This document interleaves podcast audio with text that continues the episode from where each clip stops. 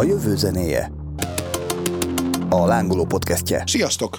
Ez itt a Jövő zenéje, a Lángoló podcastje annak is a tizedik adása. Mai vendégünk Rabárpival pedig Csesztregi Tamás, akivel a kábítószerek jövőjéről fogunk beszélgetni, és aki egy nagyon hosszú nevű kutatóintézetnek a vezetője, de szerintem a legegyszerűbb, ha te magad mondod el. Köszönöm szépen elsősorban a meghívást, másodszorban pedig azt, hogy itt egy picit beszélhetek arról, amit kérdezni fogtok, nyilván a kábítószerekről.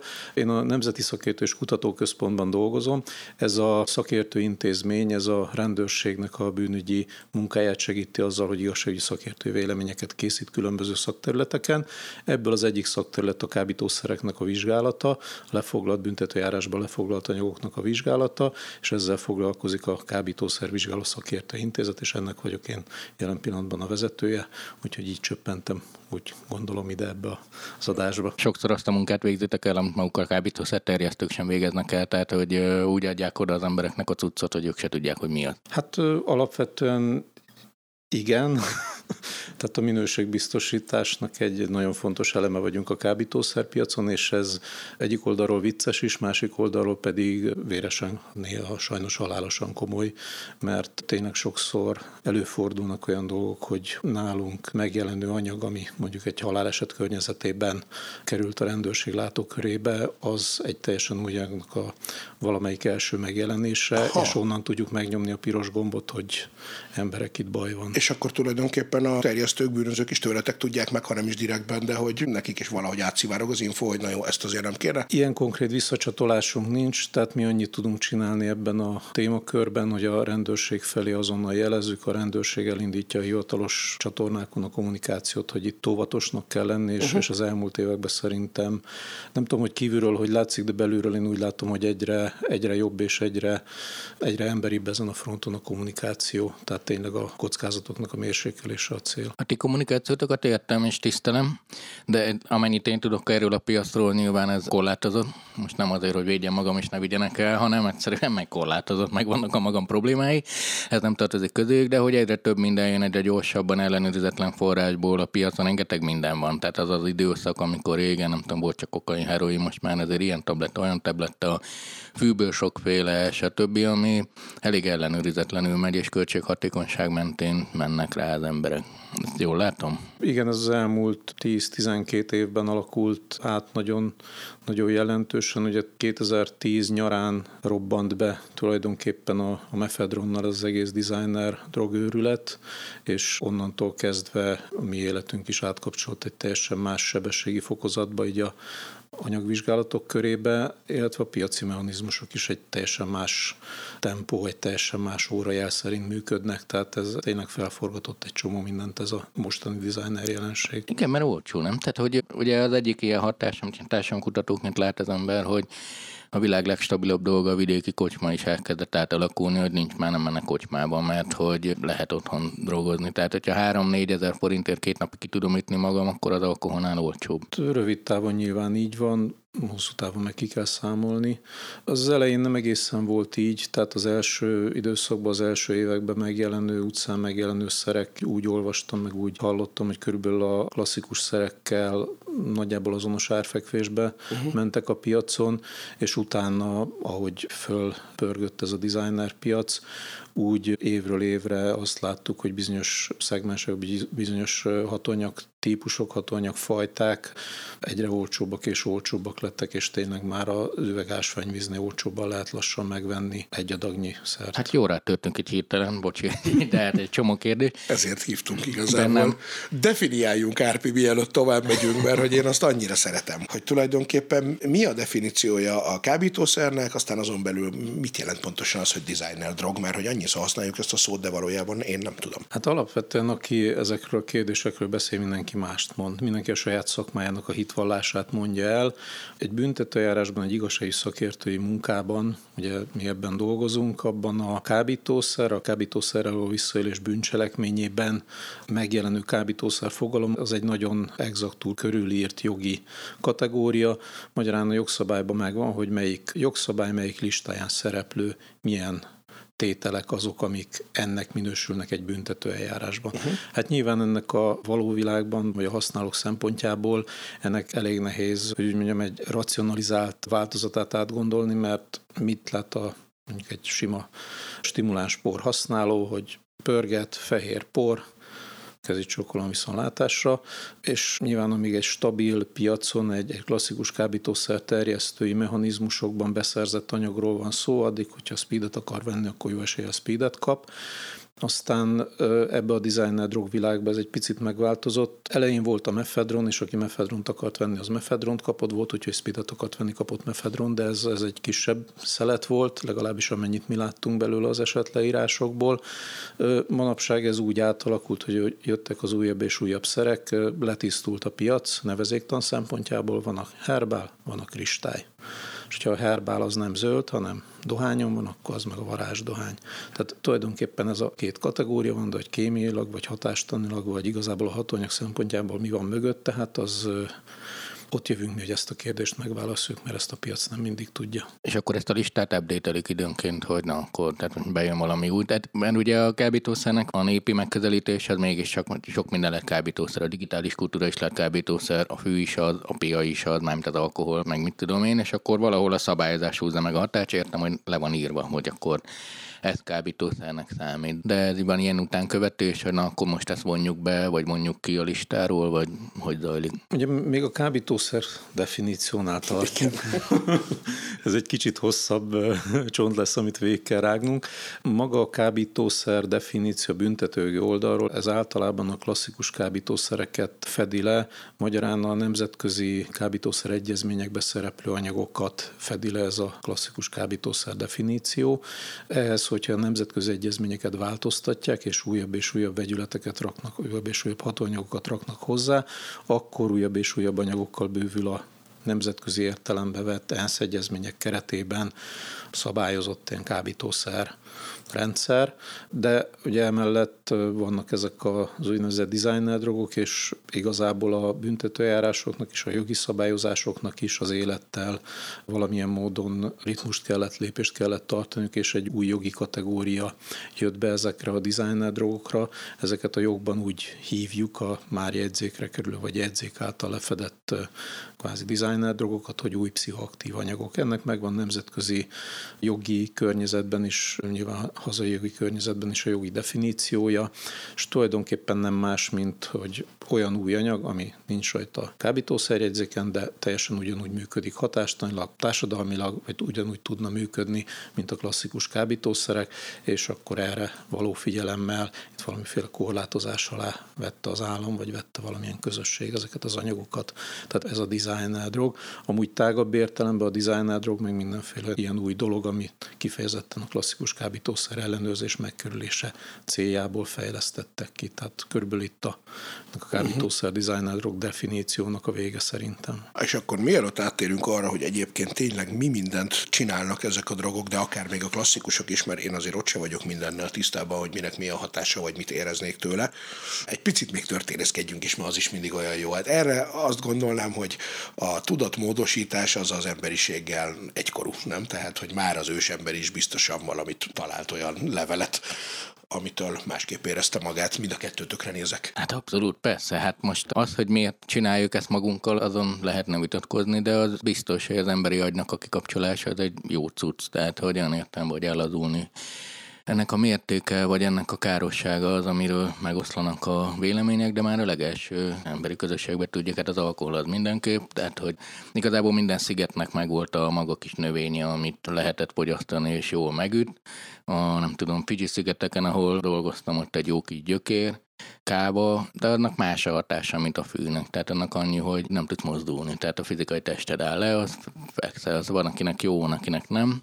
Máshol meg a fű, és akkor valamelyik, tehát ezeket így csinálják, és akkor van, amelyik elterjed, van, amelyik nem. Tehát, hogy a fű az végül is elég nemzetközi lett ez a jó öreg gyökéred meg annyira nem, de, de az elejétől van. Ma hadd állítsanak meg egy másodpercre, például ez a bizonyos káva, amiről pont olvastam egy úti könyvben egyébként a héten, de nem tudtam, hogy ez az. Ez mondjuk rajta van a magyarországi vagy a nemzetközi egyezményekben, mert nem van, vagy rajta van a magyar tiltó listán? Ott sincs. Abszolút nem tiltott piacon vásárló, stb. Tehát, hogy easy van. Aha. Van néhány ilyen növényi hatóanyag, ami gyakorlatilag az európai felhasználó vagy használói kultúrákban igazán nem nagyon terjedt el, és akkor ezekre igazából úgy látjuk, hogy nem nagyon van kihegyezve a, a mi kulturális vonalunkon a szabályozás, ahol tradicionális ezeknek a, akár gyógyászati, akár rituális, akár mindennapi használatot, meg nyilván azért nehéz ezekkel bármit is kezdeni. Egyáltalán a szándék, hogy akarnak-e vele valamit kezdeni, okoz olyan mértékű problémát, hogy kell-e vele valamit kezdeni, hogy itt azért van néhány olyan anyag a történelemben, ami mentén régótai használattal együtt bizonyos időszakokban, bizonyos kultúrákban jelentős problémákat kezdtek el okozni, és azért kellett ellene valahogy fellépni, hogy egy, egyszerűen a közösség működését kezdte el lehetetleníteni, vagy átalakítani a mechanizmusokat. Tehát gondolok itt például a kávéültetvények lecserélésére bizonyos országokban, kábítószernövényekre, tehát itt tényleg voltak olyan változások a történelemben, amiről nyilván én csak olvasok, de komoly hatásai voltak. Egyébként a legtöbbet ezekről, hogy, tehát, hogy használták, nyilván a gombák vagy különféle növények, például a sámánizmus kutatásából tudjuk. Uh-huh. Folyt Vilmos professzor úr, aki hatalmas alak és rendkívül intelligens ember, de ő írta még annó a sámánizmus kutatásánál, hogy hát nem volt semmi, hanem betolták maguknak a gombát, mindenki őrült volt egy kicsit ettől. Ott azért, ha ilyen kontroll azért nem volt, ha elkezdték purán viselkedni, mondjuk a sámánnál az akár versenyelőn is lehetett. Uh-huh de hogy szedték, használták, nagyon nagy tudás volt, ez a népi gyógyászatnak hívnánk ma már, de abszolút volt. Nem ismerünk olyan legelső tősközösséget sem, ahol nem ismernek egy-két növényt, amit ő nagyon jól leszel. És azt például mondjuk kidönteni el Magyarországon vagy Európában, hogyha nem akarok tippeket adni, de valaki elkezdene a Fiji szigetekről importálni kávát, és azt mondaná, hogy elkezdeni árulni rendesen a boltban. Amilyen öt persze nyilván gondolom van egy bevizsgálás, hiszen bármilyen élelmiszernek, meg mindenféle fogyasztandó dolognak azért van egy kötelező bevizsgálása, vagy nincs, mert ingatod a fejed. Hát az élelmiszer az egy érdekes történet, mert tulajdonképpen ahogy bejön, a, tehát ahogy az Európai Unió szabad piacán elindul az élelmiszer, onnantól kezdve, hogyha már belül van, akkor az, az már tudomásom szerint viszonylag szabadon mozog, tehát uh-huh. nincs egy küszöb, amit át kell lépni, hogyha belülről jövő dolog. Nyilván kívülről jövő dolgoknál ha jól tudom, másképpen működik, de ugyanígy az egyéb szereknél, használati szereknél szintén eléggé különböző típusú lehet a aktuális, akár európai, akár nemzeti szabályozás. Tehát ugye itt Magyarországon alapvetően az európai jog, az európai közösségi működés határoz meg egy csomó mindent a fogyasztói termékek tekintetében, és itt egy picit az élelmiszer és a mondjuk a kábítószerek között félúton valahol a táplálék kiegészítőknek a köre feltűnik, uh-huh. és az megint egy olyan történet, ami hosszú adásokat tölthetne meg, hogy tulajdonképpen hogy is kerülhet a piacra egy bioboltba, egy drogériába, egy olyan szer, amire van írva valami, és biztos, hogy az van-e benne, ami rá van írva, tehát azért láttunk már, illetve olvastunk már olyan potencia növelőről, természetesen felirata szerint csak növényanyagokat tartalmazó potencia növelőről, ami szintetikus hatóanyagot tartalmazott azért, hogy működjön is. Tehát vettek már lejet a polcokról, tehát ez élelmiszer oldalon, uh-huh. étrendkiegészítő, táplálékkiegészítő oldalon is, és hát a, az élvezeti szerek egyéb frontjai, mondjuk a kábítószerek oldalán is egy ilyen elég komplex probléma.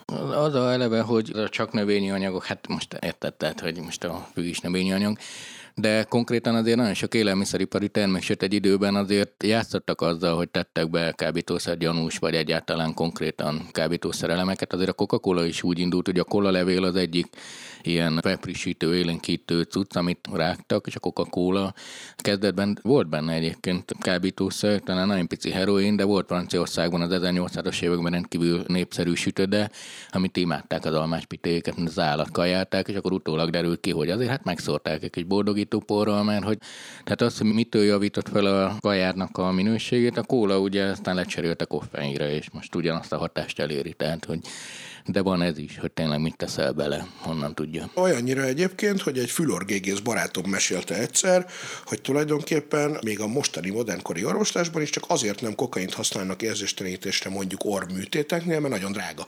Mert hogy egyébként, meg hát biztos persze, bár lehet, hogy orvosi célra még akár használhatnának is jogszerűen is, nem? Vagy... Én úgy tudom, hogy a kokaint azt talán még lehetne is, de legális felhasználásnak a szabályozását olyan mélységben nem ismerem, mint a illegális mert, frontot, amiben dolgozok. Mert hogy tulajdonképpen az erre a célra, hogy érzéstelenítse a nem tudom ort, arra tökéletesen jól megfelel, és hát ugye pont erre is akartam kitérni, hogy igen, tehát a történeten végigmenve nyilván nagyon sokáig volt az, hogy igen, van egy levél, egy gyökér, egy valami, amit leszettünk.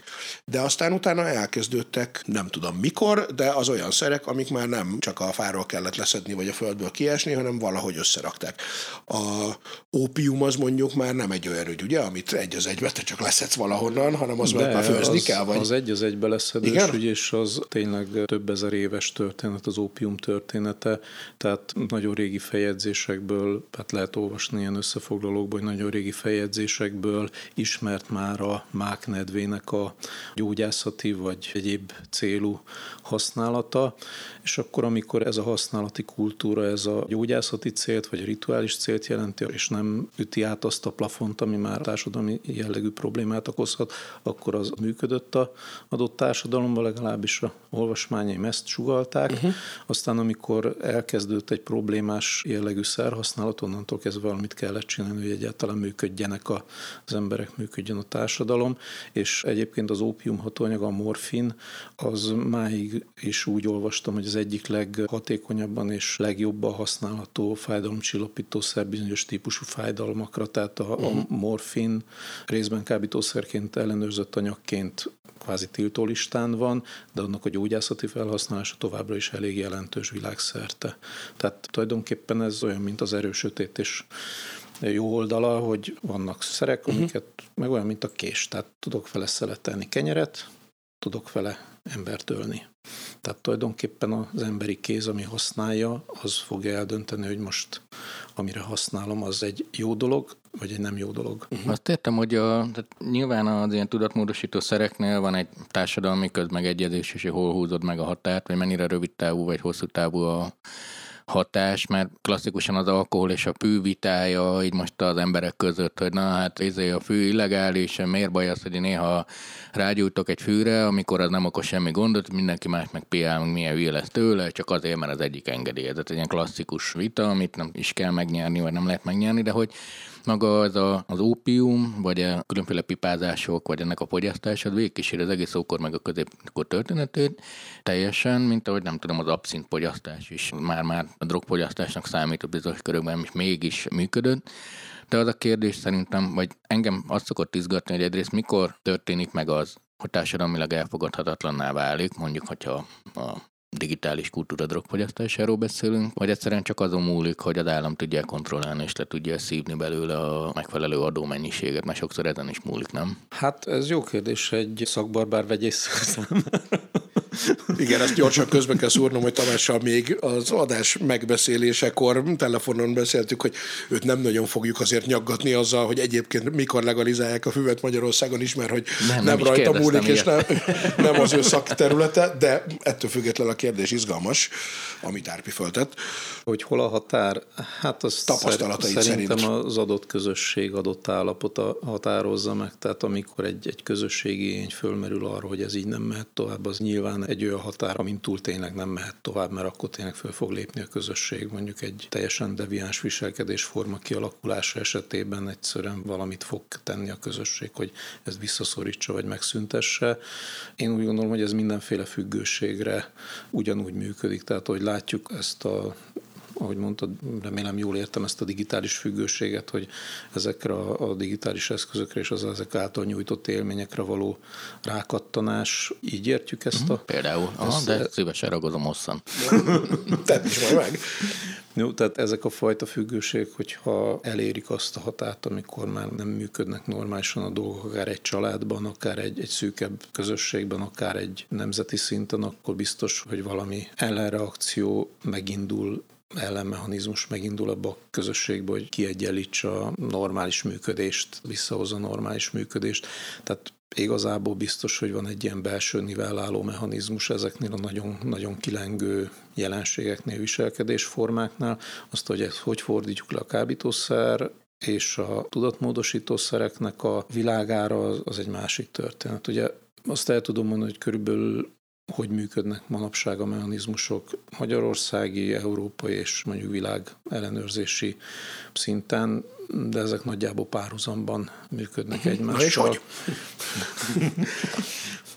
Tehát gyakorlatilag ugye itt a designer kor az felgyorsította azokat a mechanizmusokat, amik korábban is voltak, tehát hogyha megjelentek újabb szerek, már pedig szoktak megjelenni újabb szerek, hogyha megnézzük a nemzetközi egyezményeket, a kábítószer szabályozásokhoz kötődő nemzetközi egyezményeket, akkor ugye 61-ben született meg, ha jól emlékszem, az évszámra az egységes kábítószer egyezmény, egy ENSZ egyezmény, amihez nagyon sok ország csatlakozott. Még és csak. akkor ennek a voltak előzményei, tehát így a 20. század elejétől komoly olyan egyezmények voltak, de ez egy teljesen új egyezmény Aha. volt a 60-as évek elején, ami csomó mindent szintetizált a régiekből, és a kor igényének megfelelően összeállt, és akkor ebben a klasszikus szerek, illetve a akkor tájt már ismert, és a opium morfinnak az akkori dizájnerei, illetve azoknak a designereknek az alapanyagai voltak tulajdonképpen lefedve, hogy ezeknek a hozzáférhetőségét, vagy a legális piacról való évezeti célú eltérítését vagy átirányítását tudják korlátozni. Mm. Aztán a 60-as évek végén ugye megjelentek ezek a szintetikus szerek, jellemzően ezek a stimulánsok, az amfetamin terjedt el nagyon stimulánskénti használatba, az ecstasy jelent meg, az LSD is akkor tájt jelent meg a piacon. Tehát ezeknek a fajta szereknek a problémája viszont felvetette egy újabb ilyen bővítési igényt ebbe a nemzetközi ellenőrzésbe, és akkor született meg a, a következő az úgynevezett pszichotróp egyezmény, és akkor tulajdonképpen itt ezzel a két egyezménnyel maguk hatóanyagok tekintetében a nemzetközi mechanizmus az, hogy mondjam, meg is állt uh-huh. formálisan, de igazából a mostani designer hullámba, ez a 2010-től induló, 9-10-től induló designer hullám farvizén, viszont beindultak nagyon gyorsan azok a mechanizmusok, amik mentén a WHO és az ENSZ együttesen értékel globálisan problémás szereket, és amiket úgy ítél meg, hogy nemzetközi ellenőrzés alá vonásuk szükséges, mert nincs legális felhasználásuk, ellenben ugyanolyan vagy még problémásabbak, mint ismert kábítószerek, akkor azok fölkerülnek ezekre a 61-es vagy későbbi egyezményeknek a jegyzékeire, tehát ez globális szinten ez működik. Ez WHO kockázatértékelés az ilyen éves szinten ilyen tízes, néhány tízes számú vegyületet fed le, és célzottan a globálisan problémás vegyületekre irányul. Az Európai Unióban egy nagyon hasonló mechanizmus működik. Gyakorlatilag a két 2010-es évek eleje óta pörgött föl. 2005-től van egy ilyen Európai Uniós egyezmény, hogy létrehoztak egy ilyen fajta jogi keretet, hogy az újonnan megjelenő anyagokat egy ilyen közös jelzőrendszerbe gyűjti az európai szakma, vagy az európai drog monitorozó ügynökség, és akkor abban megjelenő problémás szerekre európai szinten csinált tak csinálnak egy kockázatértékelést, amit utána tulajdonképpen egy európai szintű jogi aktussal kiterjesztenek, vagy kihirdetnek, hogy minden országnak az adott anyagra vonatkozó korlátozásokat a saját jogrendjébe be kell építeni. Magyarán az országnak a éppen mhm. aktuális szabályozása szerint oda kell rakni, ahol a amfetamin van, vagy a kokain van, vagy az akármi van és Magyarországon meg, ami ezek által az egyezmények vagy Európai Uniós mechanizmusok által nem lefedett anyag, az pedig Magyarországon saját nemzeti hatáskörben is tudja a magyar szabályozás kockázatértékelni és föltenni a kábítószer listával megegyező jogszabályi listára, Aha. de emellett a designer drogokra egy jóval gyorsabb és jóval általánosabb ilyen korlátozó mechanizmus került bevezetésre gyakorlatilag 2012. április 4-én, tehát oh. tíz éve és két napja. Egyébként tényleg meglepő, hogy ez mennyire új fejlemény. Árpi, vagy kérdezem azt, hogy tehát ott tartottunk történetileg, hogy igen, az ópium is még egy természetes ügy. Aztán mi volt a következő kokain, ami elterjedt? Az már valamikor csak egy száz egy néhány éve, vagy, vagy sokkal régebbi az is? A kokalevérágás az szintén egy kulturális a, hagyomány. Inka azték birodalom tolta ezerre. De hogy az még kokalevélrágás volt, de hogy mondjuk az a por formájában levő dolog, az mondjuk pont egy, tehát az előző századforduló 1900-ban játszó New Yorki kórházas sorozat, amire most nem emlékszem a címére, de tök jó volt. Ott volt ugye ez, hogy ők akkor használtak kokaint, és talán a heroin is valahogy ott jött be a képbe, hogy az is egy fájdalomcsillapító, vagy valami ilyesmi anyagnak akarták használni, és használták is egy darabig, aztán rájöttek, hogy mégse estimmel ezzel minden. Mert hogy én erre is kíváncsi vagyok, hogy ezek a egyébként klasszikusnak számító kábítószerek közül mi az, ami még így relatíve természetesnek mondható, és mi az, ami már mindenképp labor termék. A porkokain is az, nem? Tehát az, az is labor kell. Itt azért a párhuzamosság szerintem, amit keresel, vagy az egyik, az akkor is a tudomány fejlődése és a gyógyszeripar megjelenése, és egyáltalán a, a gyógyszerek, mint olyanok. Uh-huh. Tehát a kémiák, a szállítása, a logisztika, a tablet létrehozása, a fájdalomcsillapítók, egységes fájdalomcsillapító, és ezek farvizén nyilván a maga a kábítószergyártás is sokat fejlődik, vagy rosszul tudom? Én is úgy gondolom, meg úgy is lehet egy csomó helyen olvasni, hogy igazából a 19. században a kémiának, a vegyiparnak a robbanásszerű fejlődés fejlődése volt az, ami a szintetikus anyagokat a gyógyászati fronton is, meg egyéb fronton is ugye nagy mennyiségben és nagy változatosságban előállította, és tulajdonképpen ehhez az időszakhoz köthető egy csomó ilyen új anyagnak a megjelenése.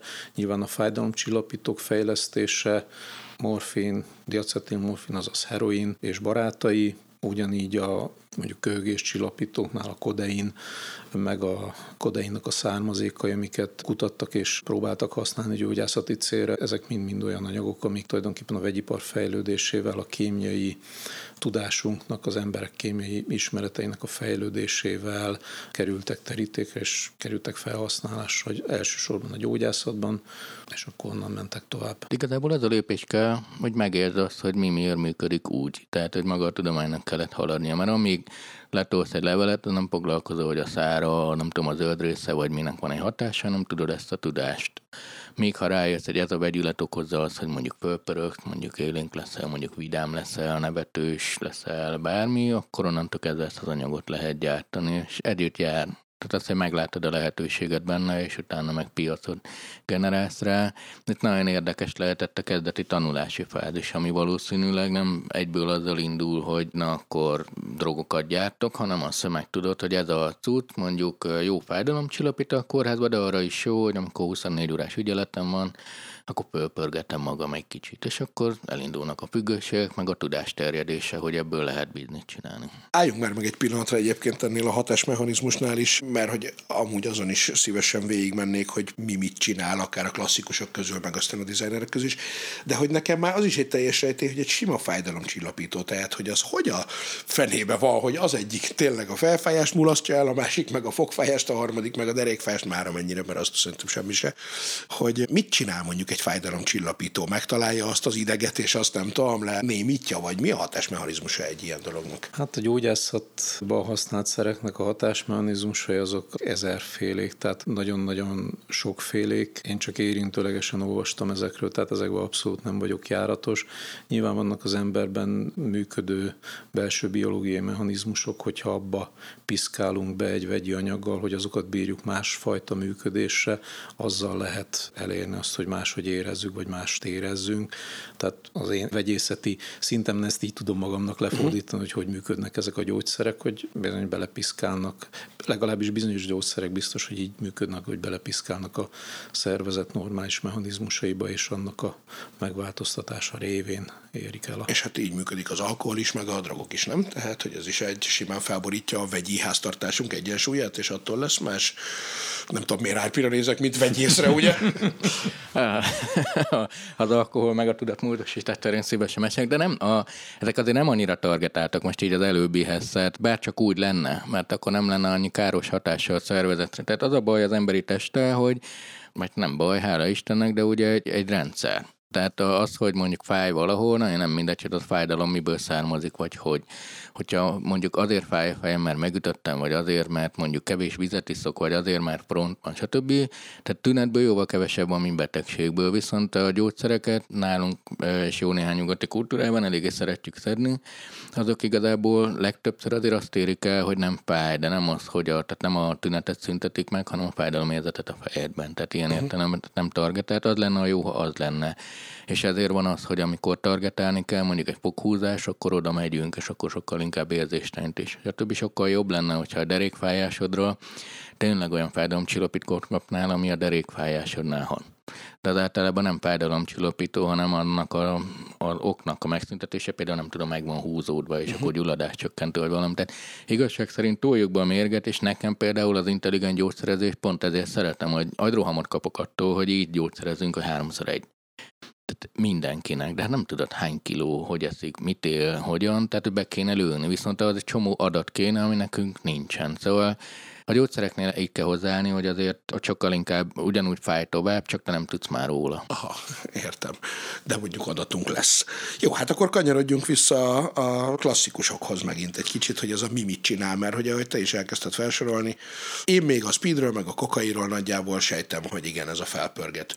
De hogy aztán az összes többi, hogy az LSD-nél bevallom életem, egyszer próbáltam trippezni, de mit kiderült, valami semmi egy darab itatós papírt kaptunk a pénzünkért, és semmilyen hatása nem volt a dolognak, de hogy a klasszikus LSD, az például mit vált ki?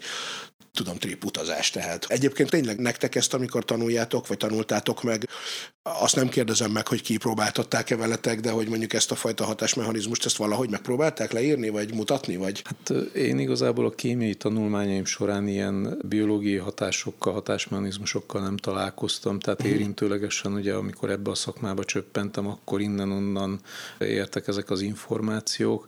Alapvetően azért két-három fajta hatás köré csoportosulnak ezek a tipikusan kábítószerként ellenőrzött anyagok, és úgy látom a piac mostani működéséből, hogy tipikusan a halucinogének azok egy viszonylag szűk kulturális és használati körhöz kötődnek, mert valószínűleg abban azért van annak a használatában némi kockázat, hogy nem tudjuk, hogyha beszedjük, akkor mi fog jönni, de nyilván ezek nem első kézből származó tapasztalások és élmények, mert hát igazából nekünk ez tehát nem úgy megy az ember kábítószeranalitikusnak, hogy akkor kipróbálja az összeset, és akkor az alapján tudja, hogy mi mi volt, mert... Valószínűleg nem annyira élnél, nem? Hogyha ez így lenne, hogy akkor most az összeset... Egyébként azért, hogyha megnézzük a könyvkínálatot, akkor az Alexander Shulginnak a könyvei, aki az Egyesült Államokban egy nagy pápa ennek a, például ennek a stimulánsoknak a vizsgálatának, ők úgy vannak fölépítve, hogy ez a vegyület, így állítjuk elő, ekkor a dozírozásba így próbáltam ezt az élményt adta. Uh-huh. És van egy három újnyi vastag könyv az amfetamin származékokról, meg egy két és fél újnyi vastag könyv a triptamin származékokról, de hát ez, hogy mondjam, ez egy unikum a kábítószer hatáskutatás, illetve a kábítószer fejlesztésnek a, a világában. Értem. De ezek ugyanúgy hatnak? Most azért, mert ugye nem tudom, az alkohol sem ugyanúgy. Hát nyilván attól is függ, hogy milyen lelki állapotban vagy éppen vagy sem, de azért oké, okay, van ez a népi tudás, hogy a botkától sírós lesz, nem tudom, a sörtől pisélni stb. De hogy az alkoholtól van, aki nem tudom, mogorva részeg lesz, van, aki fölpörög és táncol, van, aki agresszívabb lesz, és a világ legismertebb cuccáról beszélünk, nem az alkohol, de hogy a pűnél is mindig, hogy hát én attól rosszul leszek, nem, én attól vidám leszek, én attól boldog leszek, én attól depressziós leszek, hogy ha azt tételezzük fel, hogy mindegyikben ugyanaz a hatóanyag, akkor van valami bennünk másik oldalon, nem, amiért befolyásolja, vagy egyszerűen lelki állapot függő? Hát én ezt vegyészeti oldalon nem tudom megmondani. Nyilván azért mindannyian máshogy vagyunk, mindannyian máshogy működünk, és egyik pillanatban is tudunk máshogy működni, mint másik pillanatban. Olyanokat én is olvastam, hogy például a szervezetben való feldolgozódás, a metabolizmusa a adott szernek adott állapotban máshogy más sebességgel vagy más tempóba fog működni, tehát biztos, hogy tud ugyanannak az embernek is máshogy működni a szervezete különböző időpontokban, különböző körülmények között, meg hogy más szervezetek meg tudnak máshogy működni. Ugye itt egy közismert példa az alkohol lebontása, mondjuk a japánok és a magyarok közötti különbség pont egy enzimbeli különbséggel magyarázható, de ez már megint én nem messze nem az én szakmám. Ázsiaiak nem bírják. Aha. Alap. Egyébként, ne le ázsiai csajt. Egyébként hát ugye amit mondtok, az össze is függ a lelki állapotnak ennek azért vannak vegyi vonzatai is, nem? Hiszen dopamin, adrenalin, ezek a csodaszavak, amiknek nem tudom mi mit jelent, de hogy így hallom őket. Tehát az, hogy én most éppen boldognak érzem magam, vagy szomorúnak, az valószínűleg azt jelenti, hogy más vegyületekből van éppen több a szervezetemben, nem? Megint nézek körbe, Árpi bólogat, Tamás pedig azt fogja mondani, hogy ő nem biológus, hanem egész, ugye? De én is bólogatok, igen. Igen, biztos, csak egy másik irány, de visszakérdezek, hogy csomó kérdésem van, de hogy ide tartozik, csak kitérőnek tűnik, de mikor ti dolgoztok, akkor úgy van, hogy nem tudom, kaptok egy kis zacskót valamilyen ügyből, vagy bármiből kifolyólag, hogy például nézzétek már meg, hogy ebben mi van, és akkor ti elkezdik kémia úton tesztelni, reagensekkel bármi, vagy megnézitek, hogy pont mit akartok nézni, vagy mi a, tehát mennyire mentek le egy ilyen vegyület azonosításában, vagy egy cucc azonosításában, vagy hogy dolgoztok? Gyakorlatilag, ahogy mondtad, hogy bejön egy acskó fehér por, ezt így szoktam mondani, ha népszerűen kell beszélni róla, bejön egy acskó fehér por, egy kérdés, mi van benne és mennyi. Ugye ilyenkor vannak klasszikus kémiai vizsgálati módszerek, vagy hát nem gondolom, hogy klasszikus, hanem rutinszerűen használt kémiai vizsgálati módszerek. Megnézzük, hogy összetételében a fő összetétel az nagyjából mi lehet különböző ilyen spektroszkópiai, meg kromatográfiás, meg ilyen furcsa szavakkal leírható vizsgálati módszereink vannak. Gyakorlatilag azt tudjuk megnézni, hogy a, az anyag a különböző ilyen külső ráhatásokra milyen választ ad, és ez a válasz, ez jellemző magukra molekulákra, amik az anyagot összerakják, vagy magának az anyag összetételére.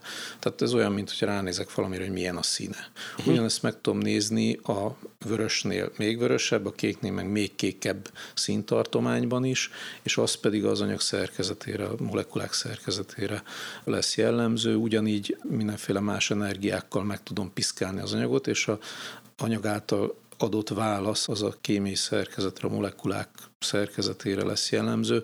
Tehát mi nagyjából ilyen jellegű módszerekkel inzultáljuk az anyagokat, és akkor a válaszok alapján nézzük, hogy mi lett benne a hatóanyag. Nyilván egy csomó keverékkel találkozunk az utcai forgalomba. Rutinszerűen mi úgy dolgozunk, hogy ránézünk egyszerre, egy ilyen infravörös spektroszkópiás módszerre mondjuk a porokra, és akkor látjuk, hogy nagyjából valami tiszta hatóanyag lehet-e, mert a mi adatbázisunkban szereplő egyéb ismert vegyületeknek az infravörös spektrumához, hogyha hasonló vagy azzal megegyező, akkor látjuk, hogy uh-huh. hát bizony akkor ennek ez a úgynevezett kémiai új lenyomata, hogyha megegyezik annak az anyagnak az új lenyomatával, akkor megtaláltuk a tettest, uh-huh. megtaláltuk, hogy mi az anyag, de ugye a keverékek esetében az olyan, mintha tíz ember tíz ujját lenyomnánk ugyanarra a helyre, és akkor szét kell szálazni, akkor megpróbáljuk más módszerekkel szétválogatni a komponenseket, ezeket hívjuk ilyen kromatográfiás módszereknek általában, és akkor a szétválogatott komponenseket próbáljuk meginzultálni különféle ilyen spektroszkópiás vizsgati módszerekkel, hogy akkor milyen új lenyomatot adsz vissza különböző kérdésekre te molekula, és akkor az alapján, hogyha megtaláljuk az ismertek közül, akkor azt mondjuk, hogy ó, meg vagy, és akkor meg tudjuk adni, hogy mi volt a hatóanyag, vagy milyen komponensek voltak az anyagban.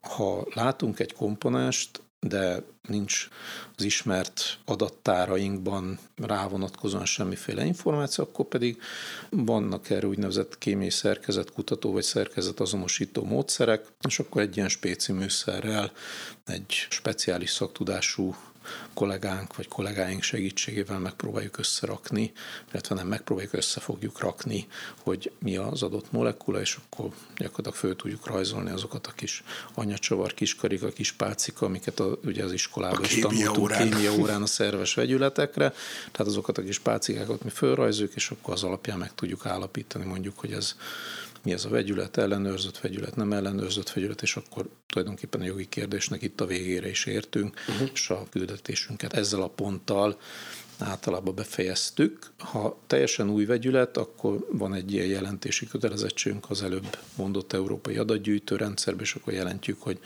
hoppá, itt nálunk valami új fölmerült, mellé küldjük ezeket a kémiai új lenyomatokat, onnantól kezdve, aki rajtlógnak ezen a rendszeren, mondjuk Európa összes országának az összes hasonló laboratóriumai, ők lehívják magukhoz, és onnantól kezdve ők tudják a mi adatunk alapján uh-huh. már jó eséllyel azonosítani napi rutinban is akár ugyanezt a vegyületet gyakorlatilag másnaptól. És ez milyen gyakran fordul elő, hogy ilyet találtak? Hát éves szinten azt mondanám, hogy olyan 10 és 30 között oh. találunk Magyarországon teljesen új molekulát, amivel még előtte nem találkoztunk. És ezekről mindig ki is derül, hogy ezek valóban pszichotróp anyagok, vagy kábítószernek minősülő, vagy van olyan, hogy rájöttök, hogy de hát ez csak macska menta, amit ugye annak idején néha árultak fű helyett, mert olyan szaga volt egy kicsit, mint a marihuánának.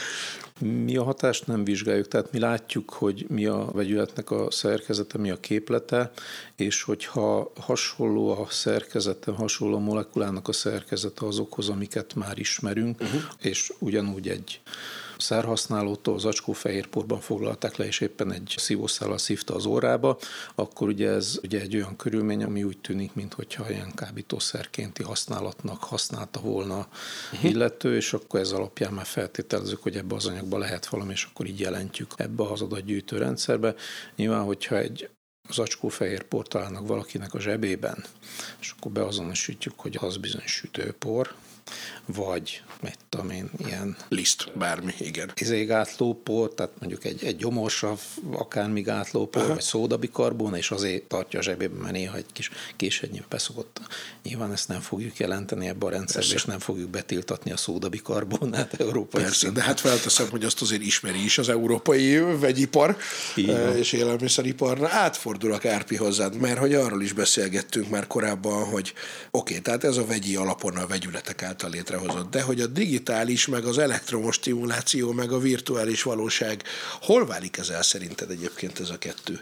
Hát igazából sehol pont ez a játék lényege, vagyis hát attól függ, ezért is jó, hogy definiálunk, kábítószer vagy a hatásai, és hogy a határvonal az ugye az is, hogy mennyire látszik, illetve mennyire kezdesz el furán viselkedni, mondjuk veszélyesen a társadalomra, és akkor a társadalom reagál rá.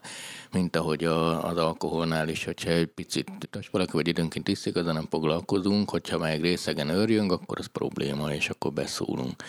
És ahogy mondtad is, ez előbb folyamatosan az agyat piszkáljuk, mert biológiai lények vagyunk. És az agy az egy nagyon bonyolult konstrukció, nyilván már eleve az, hogy hogy képezik a gondolatokat vagy az élményeket, annak is ugye a neokortekben öt szinten mennek le a információk, de maga a digitális kultúra az alapvetően biológiai sajátosságainkra megy rá. Tehát a jutalmazás, a függőség kialakítása. Tehát az emberi agy amúgy szereti az élményeket, szereti a kockázatmentes élményeket. Azt, hogy mi ennyire szeretjük a digitális kultúrát, abban benne van az is, hogy a magyar nép az egyik legkockázatkerülőbb nép egyébként, 80 os arányban van a lakosságban, tehát az, hogy mondjuk úgy, hogy a félelem, a bizonytalantól való félelem, ez nálunk nagyon-nagyon magas. Tehát történelmi stb. okai vannak.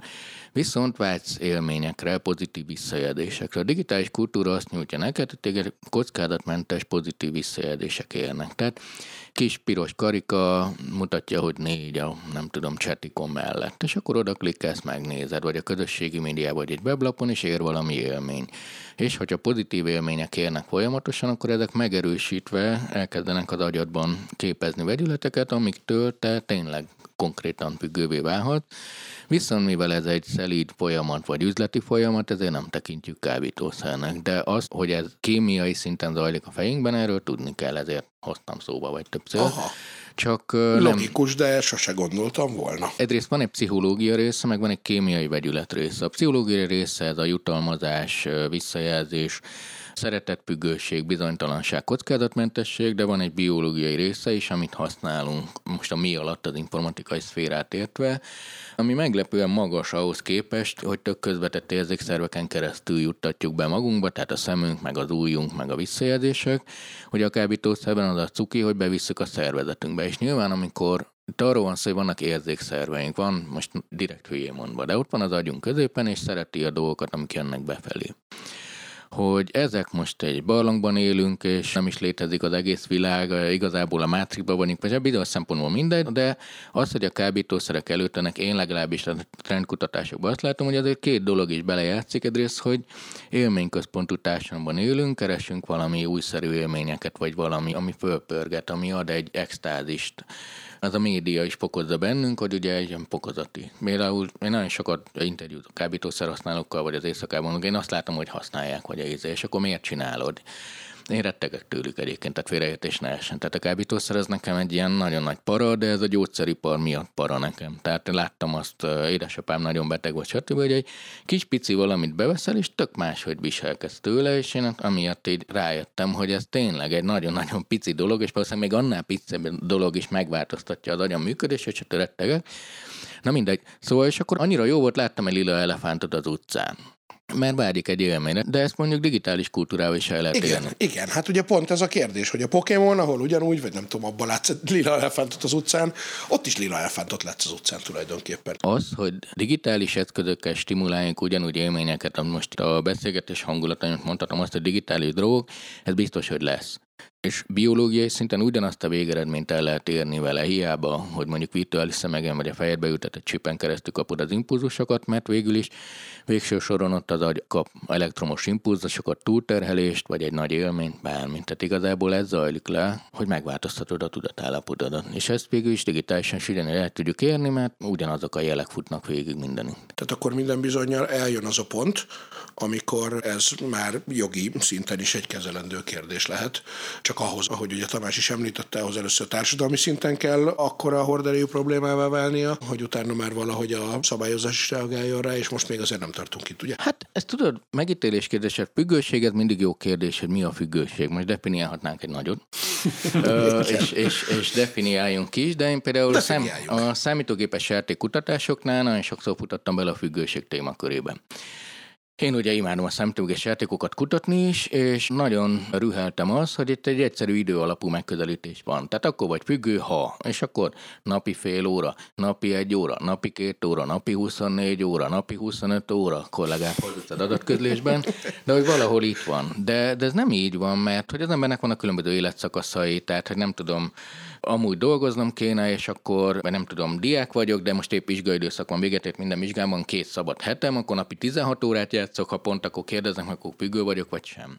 Ezért én mindig úgy közelítem meg, amikor a függőség kérdéseket vizsgálom, hogy miről mondasz le, vagy milyen értékveszteség következik be. Tehát nem az érdekel, hogy ki hány órát játszik, hanem azt mondja, hogy én már nem találkozom a barátaimmal a fizikai térben uncsik, hanem velük vagy. Igen, tudom, hogy holnap határidő van, de én ezt még ezt a kört lejátszom és akkor valahol ott kezdődik, tehát amikor valamivel konfrontációba kerülsz, és akkor lemondasz. Én ezt általában így használom, akár a kábítószer izéknél is, hogy jó, persze nem tudom, elszívsz egy püvetcigit, jól vagy, de amikor már kirúgnak a munkahelyedről, mert nem dolgozol elég jól, de mégis csinálod tovább. Vagy tudod, hogy hülye leszel tőle, vagy nem tudsz magadról, de mégis lenyeled. Tehát amikor olyan döntéseket hozol, aminek következményei vannak, tehát nem beszélünk például autóvezetés függőségről, mert autó nélkül nem létezik most a társadalom. Tehát internet függőségről beszélni úgy, hogy mindenki egész nap internetezik, nagyon nehéz. Másrészt érezzük, hogy itt van valami. Például most, most, két hónapos adatok alapján hazai reprezentatív, a magyar internetező lakosságnak 10-12%-a vallja önmagát önkéntes módon internetfüggőnek. Ez azért érdekes, mert definiálhatunk jobbra-balra, mászkálhatunk, de ezek azok az emberek, akik ők azt mondják, hogy ez nekik gond. Tehát aki ez egy 9-es skálán a legmagasabbra teszi magát, akkor ő azt mondja, hogy én egész nap ezt csinálom. És engem az érdekel, hogy a fejében mi játszódik. Mert most érted, egy programozó azt mondja, hát internetfüggő vagyok, napi 16 órát internet. Ezek persze, ez a meló tesó. Csak Igen. és itt jön be ez a kábítószer, vagy akár az alkohol, és engem ez izgat, és ezért is kérdezgettem, hogy mennyire mentek le molekuláris vagy vegyi szinten, mert ezeket legtöbbször nem tudjuk. A digitális kultúrát nem kezeljük függőségként. Olyan van egyes részelemei, amiket amúgy is kiszokás PC-zni, klasszikusan a játék, vagy a közösségi média. Ez vannak ilyen kulturális affekták amúgy is. Tehát a játék felesleges, meg mit tudom én, ez főleg Magyarország jellemző, vagy a közösségi médiát igen, csak tologatod a Facebookot, ezt minden digitális tartalommal eljátszuk. Ez a tévével ugyanez zajlott le. Tehát nézed a tévét, hát én csak a National Geographicot nézem, meg amúgy sincs tévém. E, Igen, de hogy mit ítélsz meg, és teljesen korlátok. Szóval biztos, hogy van digitális kultúra függőség, mert az összes bizniszmodell arra megy, hogy te ezt használd. Csak ez a függőség ez nem feltétlenül káros. Ugye az történik, hogy adsz neki valamit, ami neki jó érzést okoz, vagy akár egy kényelmesebb megoldás egy helyzetre. A kár ott kezdődik, amikor a kényelem mellén úgy bezárom, hogy igazából rossz döntést hoz. Akár egy rossz pátra szavaz, vagy egy rossz útvonalat választ, vagy egy rossz éttermet, de én akkorra már beburkoltam. És igazából ez a kérdés szerintem minden ilyen tudatmódosításnál, mert a digitális kultúra is az, hogy honnantól kezd szisztematikus rossz döntéseket hozni. Értem, és nagyon-nagyon ámulok, és de jó, hogy szoktuk definiálni, mert egyébként az egy tökéletesen szép definíció volt. Visszafordulok viszont Tamáshoz, a vegyészhez, mert ahogy ugye mesélted, ez a designer drog kérdés, ez lényegében egy évtizedes se, és amíg ez a digitális kulturális kérdés, az majd valószínűleg néhány évtized múlva, vagy egy-két évtized múlva jut el oda, hogy adott dolgokat akár kriminalizáljanak is, vagy megpróbáljanak szabályozni. Ó, van, bocsánat, van szabályozás, sőt, vannak átnevelők is, sőt, Kínában vannak nagyon klassz táborok, ahol áramütésekkel kinevelik az emberből az internetezést. Komolyan? Hát persze, csak ott ezt nem az internetezést nevelik be, hanem az, Persze. hogy tiszteld az államot. Tehát, hogy ha Igen, valaki igen, csapdosol árammal, akkor mindenre azt mondja, hogy szerintem Persze. nem így van. Persze, persze, persze. Viszont ugye a designer drog az egy aktuális, valós kérdés, ami az elmúlt tíz évnek a kérdése, hogy ott mi történik először is. Tehát, hogy ott teljesen a hagyományos, klasszikus kábítószerektől eltérő dolgokat raknak össze vegyészek, vagy egyszerűen csak ugyanazokat a vegyületeket próbálják egy kicsit megváltoztatni, hogy ne legyenek benne az adatbázisba. Igazából mind a két formára látunk ö, példákat. Vannak olyan vegyületcsaládok, amik régről ismertek, vannak olyan vegyületcsaládok, amik mondjuk a gyógyszerkutatásnak a szemetes kukájából kerültek kikukázásra, uh-huh. mert hogy például szabadalmak vagy, vagy gyógyszerkutatási publikációkban leírták a hatásaikat, és leírták azt is, hogy miért nem lesznek ezek jók gyógyszereknek, de sok esetben mellékhatásuk, vagy a hatásuk miensége miatt, de ezeket megtalálták, előszedték, és ezekre a célokra pont jók voltak, tehát így a herbáloknak a hatóanyagai az pont ez a kategória. Mik azok a herbálok? Hát ami most herbál fronton fut, herbál és varázsdohány fronton fut, az gyakorlatilag egy ilyen elég tág Mondhatjuk úgy, hogy egy nagyon nagy vegyületcsalád, egy lazán egy családba tartozó vegyületcsalád leginkább kémiai értelemben, amik tulajdonképpen a marihuánához hasonló, ugyanazokhoz a receptorokhoz, az úgynevezett kanabinoid receptorokhoz kapcsolódnak, és ezáltal fejtik ki a működésüket. Tehát gyakorlatilag valami hasonló mechanizmus szerint működnek, mint a fűnek a hatóanyaga, de kémiai értelemben semmi közük a fűnek a hatóanyagához, tehát ezek teljesen szintetikus Aha. vegyületek, ezek kerülnek ezekre a zöldségekre, vagy dohányra, Aha. és akkor ennek a... Tehát ez a szintetikus marihuána című. És ezt ugyanúgy szívni kell? Tessék? Ugyanúgy szívni kell, tehát a füstjét kell ugyanúgy szívni, tehát meg kell gyújtani, és Az az elterjedt fogyasztási módjuk, hogy, hogy cigarettában szívják el, és akkor gyakorlatilag a légzőrendszeren keresztül kerülnek be a vérkeringésbe és az agyba. Értem. Másik nagy család, ez a kristály, amit mondtam, uh-huh, ezek uh-huh. a jellemzően ilyen Hát a katinon nevezetű vegyületnek tulajdonképpen az amfetaminhoz, a speed hatóanyagához egy nagyon hasonló vegyületnek a rokonai, tehát egy ilyen nagyon nagy családba ezek is tulajdonképpen befoglalhatók.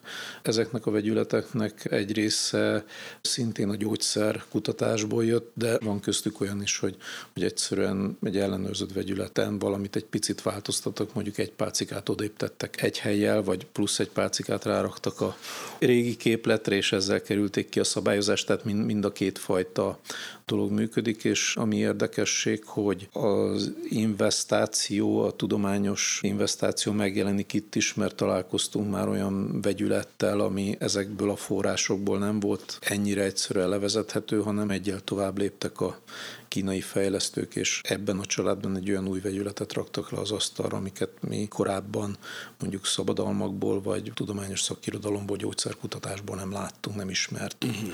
Tehát elég vegyes a kép, hogy honnan csöppennek ezek az anyagok ide. Hú, egy csomó kérdésem van, de, de a, nem, tényleg, tehát hogy azért az látszik, hogy ezek nagyon gyorsan szétcseszik az embert, nem? Tehát, hogy én így másik oldalról látom, társadalmi oldalról, vagy bármi, de vannak ismerőseim is, akik aktív életük bizonyos pontjain, és akkor látszik, nem tudom, hogy speedre lehet, és akkor két év után, ugye ez a sok minden, ami nem látszik, de a bőr, vagy a szemmozgások, vagy az, hogy gyagya lesz, mint a tök, és nem tudja. Tehát, hogy ezek erősszerek, ugye? Vagy hogy lehetne ezt definiálni, hogy ezek mik?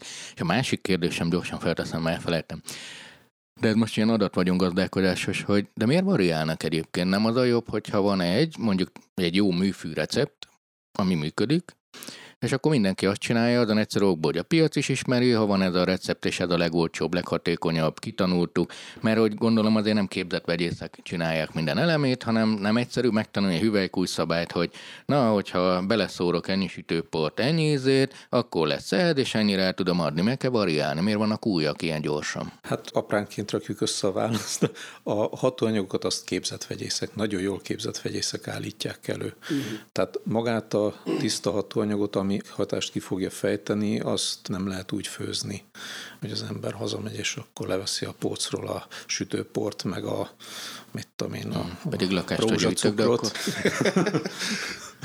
Tehát ez nem az a vonal. Aztán, hogy utána, hogy kerül kiszerelésbe, mi az, ami a fogyasztói forgalomban megjelenő készítmény, hogy hogy készül, azt hogy állítják elő, az, az már egy másik sztori, de a hatóanyagnak az előállítása az szintisztán vegyészeti szakmunka. Tehát ez kell a szakértelem, meg különben nem fog menni. Tehát ez egy momentum az előbb feltett mm-hmm. Mert ugye kérdés. a, a Darkneten például jól lehet vásárolni, ott ugyanúgy vannak ilyen vásárlói oldalak, ott tudod értékelni az eladókat, ilyesmi ugyanúgy, ahogy mondjuk egy Amazonon, csak ott a drogdílereket. És akkor megveszek mondjuk 5 gram ilyen valamit, 5 gram olyat, és tudom, hogy majd ebből csinálok 10 gram valamit, de épp amennyi van, abból kikeverem, és lehet, hogy így vannak az új vegyületek, ezért van ennyi variálódás, hogy éppen abból főzök, ami van. Az új vegyületek, az egy hosszú történet, tehát tulajdonképpen ez az egész design drog kérdés, az a designer, az a kémiai dizájnolás, alkalmazás, az új vegyületeknek, a szabályozást kikerülő vegyületeknek a létrehozása, az ugye az mondtam, hogy a 61-es egyezménynél is fölmerült, tehát ez most a mostani designer drog hullám, nem az első ilyenben vagyunk, amióta a vegyipar beindult, és amióta új molekulákat tervezetten tudunk létrehozni, előállítani vegyi úton, azóta tulajdonképpen ezzel lehet játszani, ez egy nagyon nagy játéktér. Ez olyan, mint a Lego, mert amikor egy piros, egy kék, meg egy zöld kockából, ami egy, három és öt pöty hosszú, hosszú, össze tudsz rakni egy kis autót, egy nagy várat, egy emberformát, egy bármit. Uh-huh. A vegyészek tulajdonképpen, amikor megrajzolnak egy tervezett vegyületet, valami hasonlót csinálnak, hogy kis építőkockákból elgondolják, hogy mi az, amit össze kéne rakni, megnézzük, hogy elő tudják-e állítani, le tudják-e szintetizálni azt a molekulát, és le tudják szintetizálni, akkor megcsinálják, és akkor meg lehet nézni a működését, viselkedését. Tehát ezt a gyógyszerkutatás, amióta vegyipar van, a gyógyszerkutatás egy ágazata az kifejezetten erre épül. Tehát az új vegyületek megtervezésére, létrehozására, és nagyjából ezt a hullámot lovagolja meg a designer drogvonal is. Ugye bizonyos időszakokban, bizonyos szabályozási környezetekben eddig nagyon sok úgynevezett kiskapu, de inkább nagy kapu volt ez, hogy dobok a piacra egy új vegyületet, egy új molekulát, ami hasonló a régiekhez, hasonló a hat, lehet, hogy egy picit jobban fog fájni a feje, de nem kerül dutyiba az, mert nincs a jogszabályi listán. Ugye ez egy hajtóereje az újabb és újabb vegyületeknek a megjelenésének. Igazából én úgy gondolom, ez a személyes véleményem, hogy fogyasztói oldalról nem feltétlen van igény újabb és újabb vegyületek fogyasztására, mert fogyasztói oldalról az élményre van igény, ahogy te is mondtad, én is így gondolom. És igazából, hogyha valamivel el lehet érni az élményt, amit gazdaságosan meg lehet vásárolni, akkor bejön ugye a közgazdasági vonal, akkor tulajdonképpen az ember úgy fogja elérni azt az élményt, ahogy hozzájut, és ahogy számára a leggazdaságosabban hozzájut, és az a két-három dolog van egyensúlyba, tehát szerintem ez egy ilyen teljesen hétköznapi módon működő uh-huh. piac, igények, lehetőségek, kínálat, és akkor ebbe a designer drog vonalba ez a 2010-es évek frontja ez úgy robbant be, hogy egy kiskapun keresztül érdemi jogi fenyegetettség nélkül, vagy az érdemi jogi fenyegetettséget folyamatosan kikerülve tudta piacra hozni az újabb és újabb szereket. Egy csomó országba bevezették ezeket a vegyület család alapú szabályozásokat, nálunk is ez, amit mondtam, tíz éves kétnapos szabályozás, ez, ez, ez pont így épül föl, hogy általános vegyület családokat is lefed, de egyedileg, amik ebben nem tartoznak bele, és nagyon kilognak, vagy nagyon más vegyületek, ezeket is bele lehet tenni ebbe a designer drog szabályozásba. Tehát ilyen értelemben ezeknek az új vegyületeknek a klasszikus vegyületcsaládokra terjesztési lehetőségei leszűkültek. És azt látjuk a mostani piaci folyamatokból, fekete piaci folyamatokból, hogy igazából a designer drogok eddigi kereskedelme az, mint hogyha csúszna bele a klasszikus kábítószerkereskedelmi mintázatokba. Tehát uh-huh. tulajdonképpen a 2010-es évektől elkezdően olyan 14-15-ig igazából minden szegmensben az volt, hogy ami jegyzékre került, vagy ami le lett fedve jogi szabályozással, az két-három hónap alatt kiürült mondjuk a magyar utcai forgalomból, és megjelent valami új.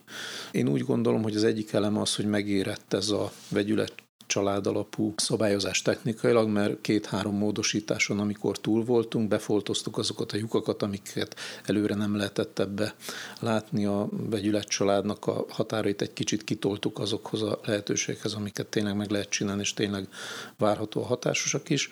Akkor utána gyakorlatilag ez a jogszabályi listára vétel utáni azonnali szerváltás a piacon, ez a kristály fronton ez nagyon átalakult, és egyszerűen a jogi szabályozástól függetlenül egyszerűen a kristályfronton az egyik már régóta szabályozott hatóanyag volt mondjam azt, hogy évekig ez volt a pentedron, tehát a pentakristály, így hívták. Tehát ez már végül is ezt a mechanizmust ezt borította.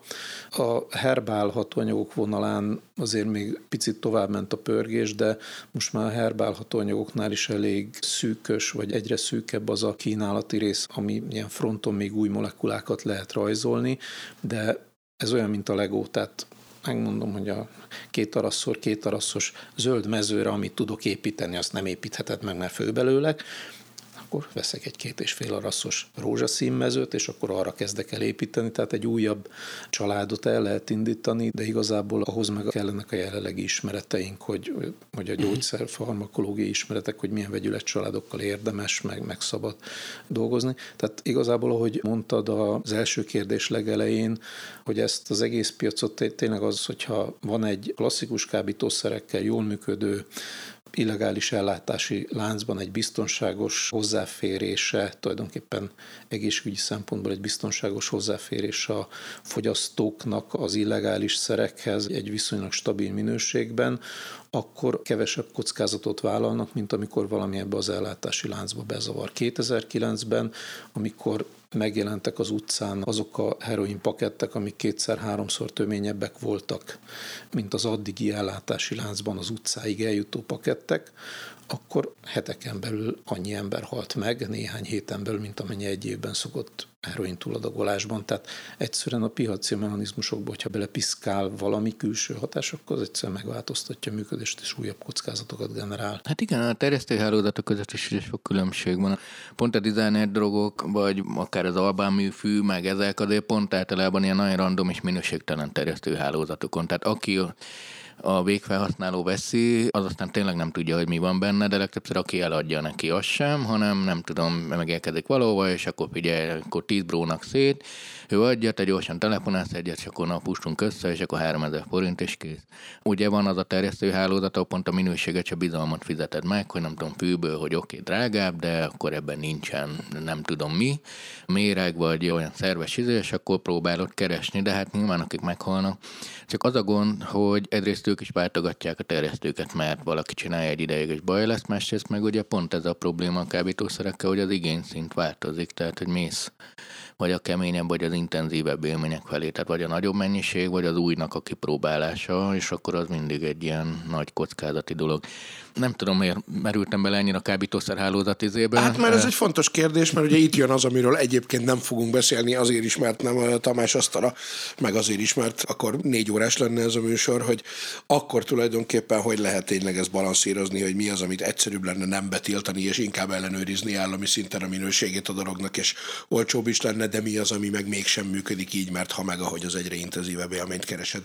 Szóval, hogy hol ez a kapudrog vége, de ebben most nem megyünk bele, hanem folytatott te. Igen, ez mondjuk egy érdekes kérdés, mert most így a gyógyszereknél is azért nagyon keményen ugyanígy lehetne hosszan beszélni akár az ospré függőségről, aminek akkora piaca van, és olyan függőségeket tud kialakítani, de hát legális de a te megközelítésed alapján, most, hogyha én jó drogdíler akarnék lenni, ugye volt ez a sorozat, ahol nem tudom, kémia tanár életválságon esett igen, igen, és akkor ő milyen király lett, legalábbis az elején. A lényeg az, hogy megjelenik egy profi az amatőrök között, akkor izé, egy jó szervezetfejlesztő vagyok, de mégsem fog droghálózatot kiépíteni, de arra akarok kiukadni, hogy ha minél jobban közelítek egy legális szerhez, annál kevésbé vagyok büntethető, nem? Tehát azért emlékszem még arra az időre, amikor volt a, a szipuzás. Tehát, hogy végig a ragasztót vették az emberek a boltban, és persze azért feltűnt, hogy az acskót szagolgatják, de hogy végül is azért nem voltál büntethető, mert végig is ragasztó volt nálad, nem? Tehát, hogyha olyan szer van nálad, amit te a laborodban azt tudod kimutatni, hogy egy figyelj, sütőpor is, meg kokain is. Tehát, hogyha valaki elér egy ilyet, akkor onnantól kezdve szív az egész jogszabályozás, nem? Szakma, nem? Hát a sütőpor az nem fog hatni, hogyha van benne kokain, akkor az meg van benne kokain. Tehát ez a példa ilyen szempontból sántít olyan új molekulákat, hogyha terveznek, amik, hogy mondjam, az élvezetet adják, de mondjuk függőséget nem fogják kialakítani, azt ugye az előbb általad elmondott jutalmazási mechanizmusok szerint egy picit azért kétlem, uh-huh. hogy ilyen lesz, ami jó, de nem fogunk rákattanni. Tehát ez mindig egy ilyen érzékeny egyensúlynak a megtalálása, és nem tudom, hogy, hogy mi lehet ennek a vége, mi lehet ennek a jövője. Az biztos, hogy mindig egy ilyen kulturális viselkedési és kockázati egészségügyi egyensúly mentén mozognak ezek a dolgok az aktuális Igen. jelenség tükrében, uh-huh. tehát hát valószínűleg ez tükrében. Ez egy soha véget nem érő folyamat, nem? Tehát ez úgy pontosan ugyanolyan folyamatosan finom hangolt rendszer, ami gyakorlatilag folyamatos törődést igényel, és folyamatosan változik is, és gyönyörű szép közhely volt az így. Ez Szerintem az, az, emberiség afelé halad, hogy egyre több tudatmódosítószert használ legálisan vagy elfogadottan, ezt amúgy is csináljuk. Egyszerűen azért, mert az élettér korlátozódik, az élmények iránt való igény megnövekszik, ami nem feltétlenül baj, hogyha ezt is ezért is jó megérteni ezt a folyamatot, és ezért is jó beszélni erről, mint ahogy mi. Nem azért, hogy népszerűsítsük ezeket a dolgokat, csak hogy vegyületi szinten, vagy molekuláris szinten, most egy nagyon beszéljek nagyon nagy hülyeségeket, engem az érdekel, hogy, vagy az is érdekel, hogy te hogy látod, te kaptak anyagokat, hogy ezek mennyire, nem tudom, szemetesek, vagy mennyire letisztultak, vagy milyen minőségű dolgok ezek, vagy... Tehát én úgy képzelem, hogy amúgy is káros a kábítószer, de én azt látom, hogy ezek teli vannak szeméttel, vagy méreggel, vagy egyszerűen fel, tehát csomó ilyet olvasni, hogy igazából egérítószer van benne, vagy nem tudom mi, hogy ilyeneket találkozol, hogy az albán műfű az igazából nem tudom milyen orosz kenyérpirító morzsalék, most direkt hülyeséget mondva, hogy ezek, amiket tetszettek, tényleg drogok, vagy tényleg nem tudom, azért tölik meg az embereket őket, mert önként is dalolva valami mérget fecskendeznek magukba. Városi legendákban én is találkozom az általad elmondottakkal. Igen, azért kérdeztem. Tehát tényleg időről időre fölröppen az, hogy mérget kevernek, meg patkánymérget árulnak az utcán. Előfordulhat az, hogy valamilyen anyag bekerül mondjuk véletlenül egy ilyen kábítószeres terjesztési közegbe, és az problémát okoz, de ezzel én úgy látom, hogy jelenség szintjén igazából nem találkozunk. Tehát gyakorlatilag a véletlen balesetek, a véletlen mérgezések bármilyen közegben előfordulhatnak, ugyanígy egy kábítószer fogyasztói, kábítószer való élési közegben ugyanígy előfordulhatnak.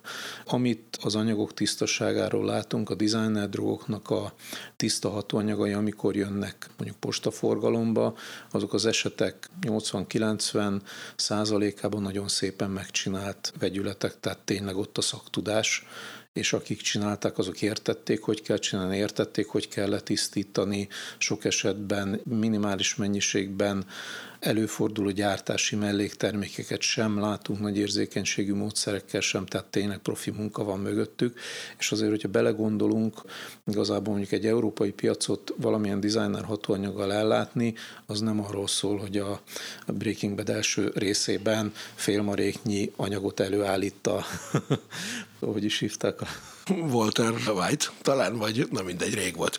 Igen. Gyakorlatilag ezt mondjuk azt, hogy majd, hogy nem ipari méretben kell előállítani ahhoz, hogy egy ekkora piacot egy adott forrásból, vagy egy forrásországból rendesen el lehessen látni. Akkor tulajdonképpen Tamás azt is lehet mondani, hogy van is bennetek egyfajta tisztelet egymás iránt, tehát hogy kicsit a klasszikus, nem tudom, Robin Hood és üldözője, hogy azért te tulajdonképpen némileg szakmai szempontból tisztelettel beszélsz azokról, akik Gyönyörű szép anyagokat tudnak csinálni. Vannak, akik mostanában az elmúlt két-három évben találkoztunk ronda dolgokkal, tehát találkoztunk olyanokkal, hogy gyakorlatilag a, egy félrement reakció eredményének sejthető az, ami jött be a, mondjuk egy postaforgalomba Magyarországra, mm. egy ilyen klasszikus DHL-es import igen. csomagba, mert egyszerűen láttuk a melléktermékek alapján, hogy ezt a szintézist itt és itt és így és így ronthatta el, mert csak így keletkezhetett az a melléktermék, ami mondjuk a 80%-át kitette az anyagnak, de ez általában nem jellemző. Én úgy gondolom, hogy nem is ez a fő kockázat most ezen a piacon, a mostani állapotban, hogy rossz minőségű hatóanyagot kapunk, hanem inkább az, hogy a kapott hatóanyaggal kapcsolatos ismereteink, hosszú távú biológiai működési ismereteink azon nagyon-nagyon korlátozottak. Egy nagyon kedves kollégámnak volt egy olyan mondása, hogy az ember másfél éves korára megtanulja, hogy nem vesz olyat a szájába, amiről nem tudja, hogy mi az. Ezt ugye egy idő után ezen a fronton elszokás felejteni, és egyszerűen mindent oda tudnak önteni terjesztő oldalról bizonyos hálózatokban a fogyasztók elé, és akkor történhetnek problémás dolgok, és nem azért, mert nem jó minőség, tehát nem tiszta az anyag, hanem egyszerűen azért, mert az anyagnak a hatásairól nem tudunk dolgokat. Lehet, hogy rossz dozírozással kerül ki mondjuk a, a kereskedelmi forgalomban ugyanúgy higítják, hogy a múlt héten vagy a múlt hónapban bejövő hatóanyagot hígítottuk, pedig azt mondjuk tízszer hígabbra kéne csinálni ahhoz, hogy mondjuk ne halljon meg benne valaki. Tehát ilyenek azért előfordulhatnak, és van rá gyanú is, hogy ez a kockázat ez ténylegesen fönnáll, főleg ezeknél a nagyon potens mm, herbálható anyagoknál, ugye itt a 4 fluor MDMB bika nevezetű, vagy bika néven elhíresült vegyületnél merült föl az, hogy vajon mi lehet az, ami miatt egy nagyon hasonló vegyülettel igazából évekig nem nagyon láttunk problémás eseteket, és akkor mondjuk ez a bika nevezetű vegyület, meg ennek egy közeli rokona, az pedig egy csomó halálesetnek a környezetébe feltűnt, vagy feltűnik egy záros határidőn belül, és egyszerűen ezeket nem tudjuk, hogy az adott molekulában van-e ilyen kockázat, vagy nincs ilyen kockázat. Mekkora dozírozásnál lesz ez a kockázat, és ugye a designereknek ez a fő kockázati forrás, hogy egyszerűen az ismeret hiánya az, ami a problémákat okozhatja, mert nem tudják, hogy hogy kell használni, nem tudják, hogy lehet-e biztonságosan használni. És akkor hosszú távú kérdésekre még nem, nem tértünk, hogy mondjuk egy hosszú távú használat az okozhat-e hosszú távú problémákat. Értem. Hát azt is hiszem egyébként, hogy ennél jobb zárszó nem tud lenni ennek a műsornak, mint hogy egyrészt vigyázzunk, másrészt meg köszönjük a munkátokat, köszönjük a hallgatóknak a figyelmet is. Csesztregi Tamást hallottátok, Rab Árpádot. Sziasztok! Találkozunk jövő héten is, sziasztok! Viszont nagyon köszönöm a figyelmet. Ez volt a jövő zenéje.